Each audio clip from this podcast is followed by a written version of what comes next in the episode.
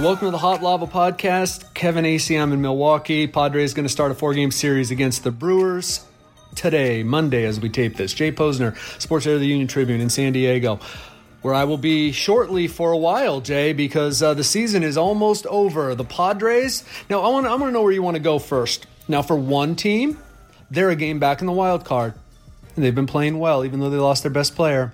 For another team, the next loss will assure them a losing record for a team record tying ninth straight season. Where would you like to go? Well, we've kind of assumed that for, or at least I have for quite some time. It's official, and I, Jay. I think you have. It's about to be official. I think you have too, in terms of yes, it's going to be official. I, you know, I don't know. I mean, I, I I thought it was interesting just seeing this stat. I, I was just scrolling Twitter right before we taped to see if there was any Brewers news and the way this came across, it said Padres are 0 and 4 in their last four. Brewers are 7 and 1 in their last eight versus a right handed starter. Mm. The Padres are throwing Garrett Richards tonight, which is probably where we should start. Indeed. So, moving on from sportsbettingwhale.com's number there. That, yes, that's I did not make that up, by the way. Garrett Richards. I mean, I, we can go back and cover the Coors stuff a little later, but let's start with something to look forward to with Garrett Richards making his debut obviously we're not going to read or we shouldn't read very much into how he performs tonight but the interesting thing will be just to see him on the mound see what he looks like and, and especially see how he how he comes out of the start. What what are you what are you going to be watching for tonight at Miller Park? Well this is a big deal and there will be zero to read into it. it nothing can change that this is a positive for the Padres barring catastrophe I mean, the Garrett Richards is going to get on the mound uh, two, probably three times, throw what three, maybe if he's really sharp, four innings apiece, and that will get it out of the way. The his his debut back uh, in the majors, his debut with the Padres, and, and, pitching back in the majors, which cannot be simulated unless you're pitching in the majors. And why so, do you why do you think why do you think that's important for and for Garrett? And I assume is it more important for for Garrett Richards at this point to see that? I, am assuming the answer is yes, as opposed to the yes. Padres to see that. And, yes. and why is it? Why do you think it's so important for for Richards to be on a major league mound right now? He's he's pitched in the minors. He's obviously you know felt well enough to continue on. Why do you think he wants to be on the mound right now? He has talked a lot about, and actually every pitcher will talk about it, but him with this certain intensity, and he's a very intense guy, about the difference. You just can't replicate it. You're there in the minors and and it's the minors. Well, so it's the Cal League playoffs. It's the Cal League playoffs. This is a guy who uh, has pitched 200 innings in, in a season before. Uh, you know, you know, has been a very good major league pitcher for a long time. It's just not the same. Plus, he's worked for it. And like one thing that I've just come to appreciate over the years is how hard it is to have the major injury that requires a rehab of several months or over a year in this case as Tommy John goes and and just how monotonous and and being you know detached from your team and the routine that you've come to uh, love has been replaced by this boring and and arduous routine. And so it's a huge reward to be able to do. And next year, this guy's going to be counted on to be near the top of the rotation, to go every five days and, and, you know, the proverbial give them a chance to win, which for the Padres with a starter would be a step up so if they can have a couple of those right. guys consistently. So it's huge that he gets this step out of the way because it's huge to him. I was just going to say, because the counter to that, and this is a little bit of the Chris Paddack thing, which we talked about last week, and the Padres clearly weren't listening to my analysis on that, or or more likely did well they weren't listening and or they don't care. I'm guessing it's both. but the idea, I mean, playing it safe in this case is Richards could you know not pitch in the big leagues this year, take another five or six months to just you know work and get stronger and everything. But is this is this as much a mental thing for Richards as anything else to just sh- to there was something for him to shoot for this year that they said, look, well, it's like you said, it's a reward for your hard work to be able to go out there and, and pitch two or three times in the big leagues? That's a part of it, but it is also just he gets it out of the way. That is like a big physical thing, you know, gets the adrenaline, the the rush, uh, knowing he can do it, get big league hitters out. I mean, it, look, that that's a big deal. I I don't know really know any other way to put it than it's a big deal for Garrett Richards, and that if there was any thought whatsoever that he needed more time to get stronger, then he wouldn't be pitching, like as in if his health were going to be in jeopardy, and he can continue to get stronger. As a matter of fact, that's one thing he's talked about. You know, he's going to pitch, and then he can go into a regular off-season routine, mm-hmm. and so that you know that's monstrous. By the way, people in the organization do listen. but do they care? No, you were right on that, the, the 50-50. Um, so, but every once in a while, I'll hear a little something. So I just wanted to let you know, Jay, that uh, okay. uh, you know there's times you are being heard. Uh, so you made a great point that it doesn't matter what happens tonight. Look, the, the the Brewers don't care they're going to be in a glorified rehab start. They're trying to, they're going to try to pulverize this guy. Because oh, ab- they're a game behind in the wild card. And I think they have the best record in the at least the National League in the in the month of September. And you know, look, I mean, even without Christian Yelich, there's a lot of good players on that team and some good pitchers. And and as you said, I mean, they're looking at this as a opportunity, you know, going for the playoffs where they're they're getting to play a, a team in the in the Padres that you know wins and losses aren't as big for them, and they they showed that over the weekend. But uh, moving beyond, before we get back to that, let's go on to Chris Paddack who I believe is starting tomorrow. He is starting tomorrow. And, you know, we, we talked last week about whether he should sort of go out after those three good starts that he had, including the six shutout innings against the Cubs. The Padres, Andy Green came out, I think it was a couple days later, and said, no, he's going to pitch in Milwaukee. We want to see him continue. What do you think was going on with with that? I mean, is he obviously Chris must still be feeling strong at this point in the season, and the Padres is this a, a case of trying to give him some experience and and facing another good team in a you know I don't want to call it a hostile environment. I mean it's baseball. it's it's it's not like you know going to a, a, Charger game or something and the Chargers having to face a hostile environment. You know with Chiefs yeah. fans or something like that. You know in both places that they play. But uh, is that part of it that they just it's another experience for Paddack here? That is absolutely a part of it. It's the biggest part that they're playing up. Uh, also, like you said, he is strong. I you know, there are people in the organization, there are people around Chris that thought that that would be it. There are people in the organization that thought maybe there was a good deal to shut him down, and there are people around Chris who thought, hey, this would be good to shut him down. So, uh, but the reality is, like I've been saying all along, they believe that Chris Paddack is going to be a big part of a winning future. This is what the Padres believe, and that he operates on a different level, and that, that there's really no bad that can come out of it. You and I can go, man, he's finished so strong here. Now, what happens if he gets shelled on Tuesday? What's that effect going to be? And yeah, you know what? Chris Paddack is a big emotion guy, but he's got an off season to get over it.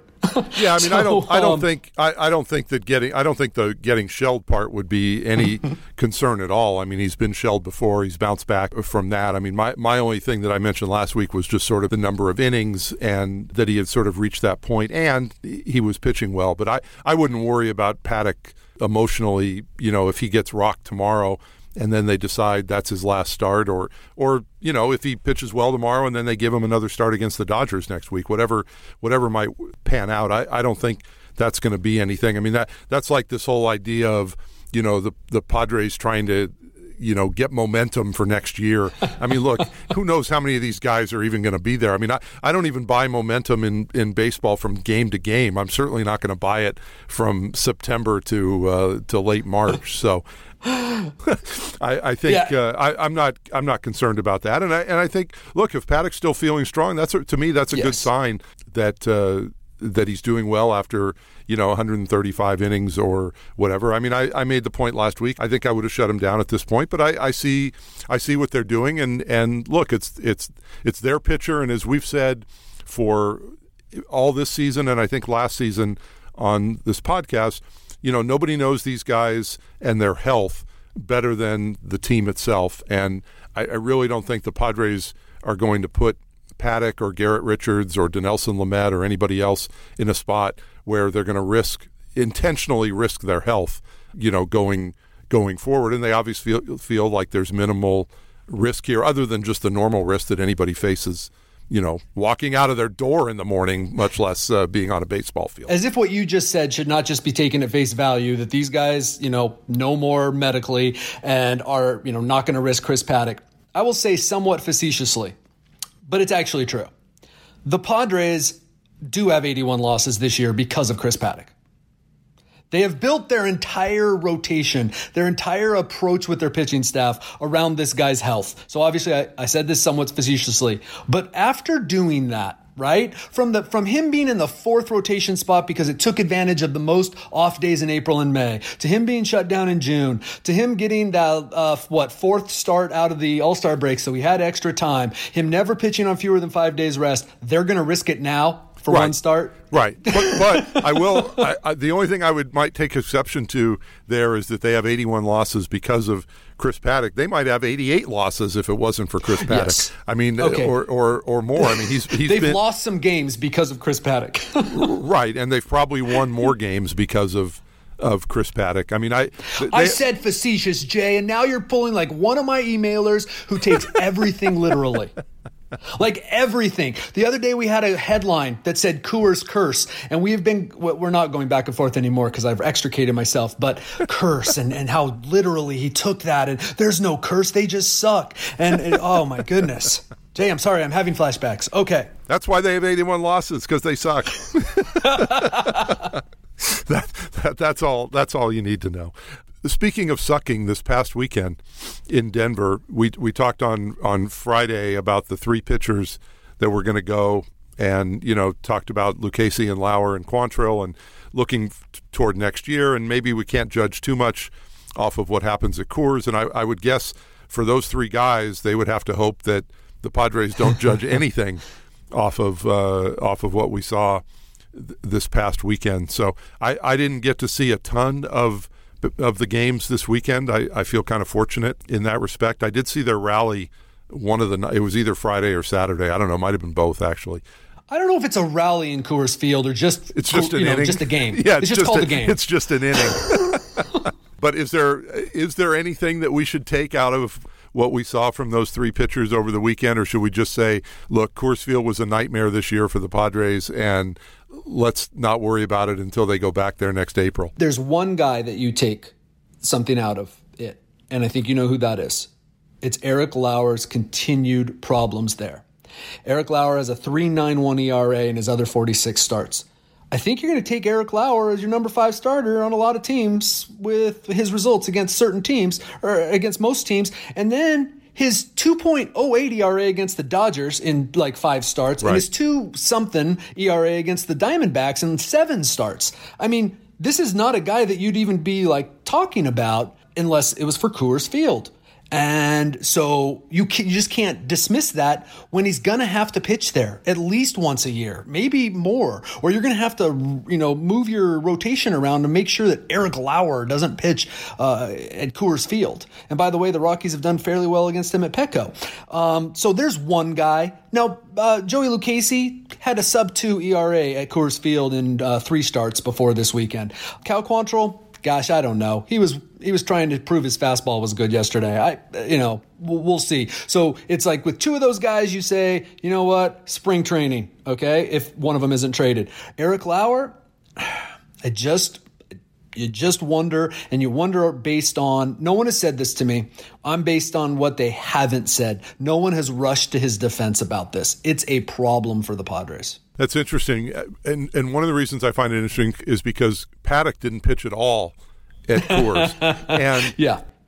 Now he would he may have that could not have been uh, that that had to be just happenstance. I mean, they you, you Right. can't play in your rotation for an entire season and say we don't want Chris Paddack to pitch at Coors, just like they can't do that for Eric Lauer. Right. Now they might be able to if Lauer's in the rotation next year, they might be able to set it up at the beginning of the season to have him Beginning, avoid pitching yes. there it, in that first series. There that Right. doesn't that doesn't say anything about the other two. You know, the other two series he could face the I think it's the Braves that they play early along with the Rockies next year. So you could he could face the Braves a couple times. No, you're right, and it does, you know, bring the question. I mean, Eric Lauer, if you're in a starting rotation in the big leagues in a normal rotation, you're going to make somewhere around you know 30 to 32 starts a year. There's a possibility, I guess, you could face the Rockies in six of those. I mean, you know, you're going to play six series uh, against a team like that. If it's six out of 30, you know, that that's a pretty good chunk of your starts right there. But if it's one or two out of 30, all of a sudden you're like, well,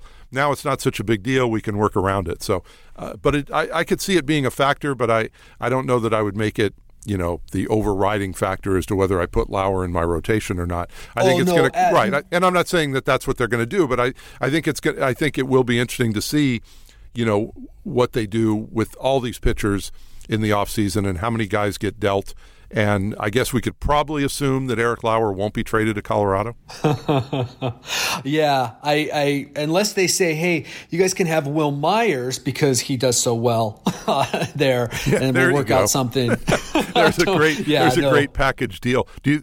I, I don't know who would who would they get in return for that. Well, I don't know Ian Desmond. I mean, I'm not sure how you would package that in yeah, terms of like know. contracts. Now we may have to reassess, and I'm going to write something on this, Jay. It's incredible how good Wil Myers has been. And the fact is, it goes back to like mid July.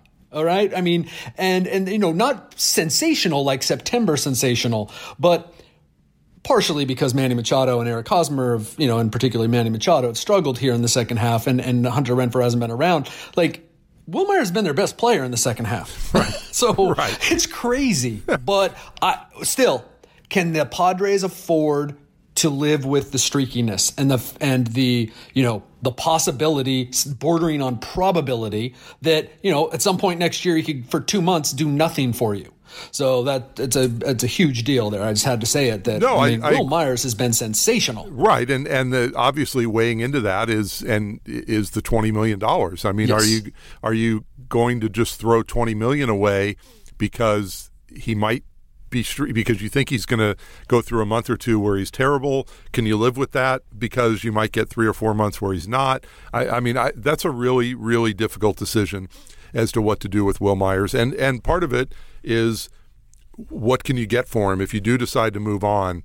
What will he bring back? And not so much in terms of a player, but in terms of money. Uh, and maybe we shouldn't worry about money because you know what? These guys are making money. Well, and and I and I think yeah 20 million is a big chunk but if they have to eat 10 million dollars yep. uh, then that okay fine. That should be the, okay great. You have to eat 10 million dollars. I think you that's the number. sell another yeah. 15 million you know sell some more 15 dollar beers or whatever um, it is oh to or five dollar waters to make up for you know to, to make up for that um, I, I, don't think that, that that should be, you know, their their whole point has been we're going to try to win in 2020. And okay, if you're going to try to win in 2020, then $10 million shouldn't make any difference. Or you keep Wil Myers because you decide. But I just, I, I, right. I, I don't think that people inside the organization that I was talking to were unaware that he could finish hot when they were talking in, in almost no uncertain terms that look, we've got to find a way. We can't we can't keep living with this. Right, and we then, love the guy, obviously, right. but but now they're living with it, and he's been really good. So let, let, you know. it's incredible. so uh, yeah, it does put them in a in a difficult position. But obviously, look, they put themselves in the position as well. I mean, they they believed in Wil Myers, and whether whether mm-hmm. they were wrong or he's he's been a disappointment or whoever's to blame, right now they're kind of in this together, and uh, the the Padres are going to need to figure out what to. Uh, uh, what to do about that. So, what's the first reaction, be it on social media, maybe in, in one of our heads, maybe in anybody's head who's followed the Padres a long time and, and just seen how things have gone? Let's say Wil Myers is traded. Let's say it's to a no, no. Let's forget who it's to. He's traded. What will be the first reaction of Padres fans when Wil Myers is traded? That he's going to go somewhere and hit thirty home runs and yeah. drive and drive in one ten, right?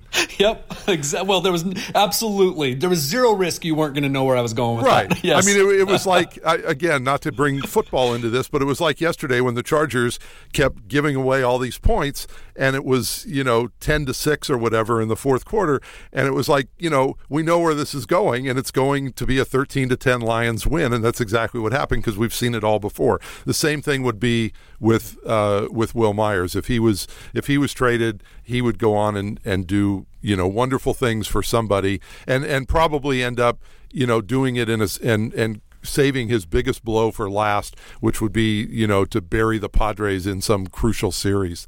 But I guess at this point I, if I was, you know, if I was a Padre fan, I would be saying, "I'll take a crucial series. Just get us to a crucial series, and uh, and make you know make the games matter, and I'll and I'll take my chances with with Wil Myers or anybody else at that point."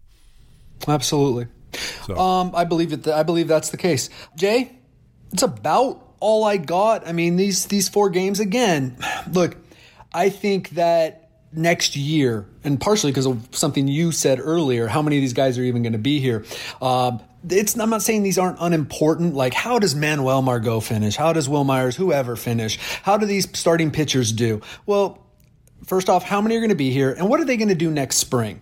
One thing that uh, I'd like to close on is they're looking at these young relievers. Like this, spring training has started for these young relievers.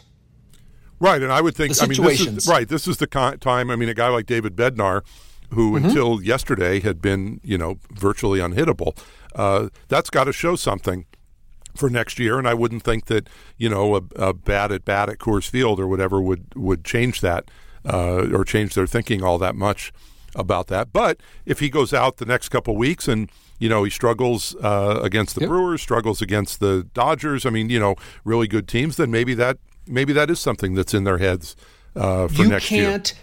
There, there's look. No one can simulate a major league game, uh, and and you know gosh, in spring training where uh, pitchers are working on their location, not pitches. Hitters, you know, can get inflated batting averages. Also, you know, hitters can have bad batting averages or on base percentage because they're working on things, taking certain pitches, swinging at certain pitches, whatever.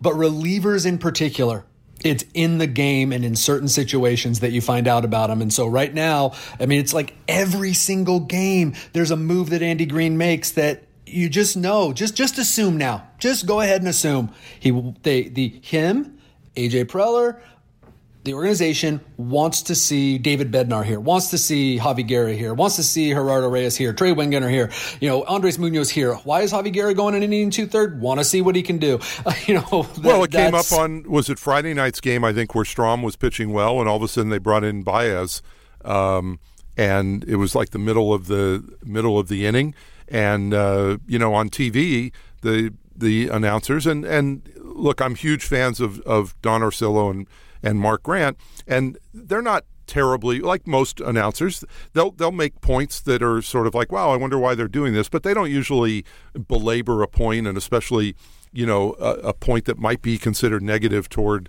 toward the Padres. They'll do it occasionally, but they did it on this night. They were very. Uh, I don't want to say they, they were somewhat critical and questioning like it, this makes no sense. Why is Andy Green taking out Strahm? He was pitching great. You bring in Baez, and it was clearly they wanted to see Michel Baez in that situation, in that ballpark, to see what he could do. And in that case, I think he gave up a run. I think yesterday, what he pitched a scoreless inning um, yesterday. But it all goes back to that same thing where they're trying. You know, we should just mm-hmm. assume mm-hmm. whatever moves are made right now are being made because, as you said, the organization wants to see a certain player in a certain situation, and it's not all related. Not all related. I don't want to say it's not at all related to winning, but it's not terribly related to winning. Right. Take the situation you just talked about. You know, Baez had thrown eight scoreless innings. Mm-hmm. Like it wasn't like they were bringing in, you know, uh, Bryan Mitchell uh, oh, God, or even Trey Wingenter. There's a great name right? to bring back. Yeah, but uh, you know, the fact is, it, it can serve dual purposes, but that's being very generous. It is largely development. Right. So I think that's something. Or to, experimentation, sure. seeing what they can do. Sure. You know, um, take a look at Kirby Yates' uh, numbers or Craig Stammen's numbers or Matt Strahm's numbers uh, when he was in the bullpen. Uh, take a look at an effective reliever, uh, and I would be surprised if they're consistently good in spring training. Right. Right there's just you know then you get into games and it's a whole different deal for relievers and i think more than uh, you know I think anybody else. So that's why this is really important. I'll also be doing a story on that coming up, kind of assessing where all these hot young arms are and, and what's the reality with them. So there's still stuff to watch if you're a dork like me. well, and and I'm I was going to say, and because you're being paid to do it, but I you would probably well, sure. be doing it anyway. I'm not hey, sure. Hey, hey, hey! I'm not don't, sure. Don't I'm not taking away your money, Kevin. Don't worry. Don't worry. It's all it's all um, good. But, it's all good. But you you know me well enough to know that yeah, you know I, I probably would. Yeah. Um, all right. Jay. Maybe this you wouldn't fun. be maybe you wouldn't be spending 12 hours a day or 20 hours a day thinking about it and working on it, but you might at least be watching and, and observing and, and being intrigued by it. So we will uh, leave it at that. Four games in Milwaukee, I believe it is, with an afternoon game on Thursday, and then uh, home for the weekend. And I've forgotten who they're Yes. playing: the Diamondbacks and the Three Dodgers, against right? Arizona, Right. off day. and Three, against the Dodgers, and then finish with what will be a scintillating series in Arizona. Well, that one, that one will be one of those where okay, you're you're getting paid for this one, you have to go. So Yeah, it's like and and and and every batter that swings or, or doesn't swing at a pitch in the strike zone for the entire three series, I will hate forever. that's right, that's right. So, Time right. to go, guys. Have a good week, everyone. We'll talk to you Friday.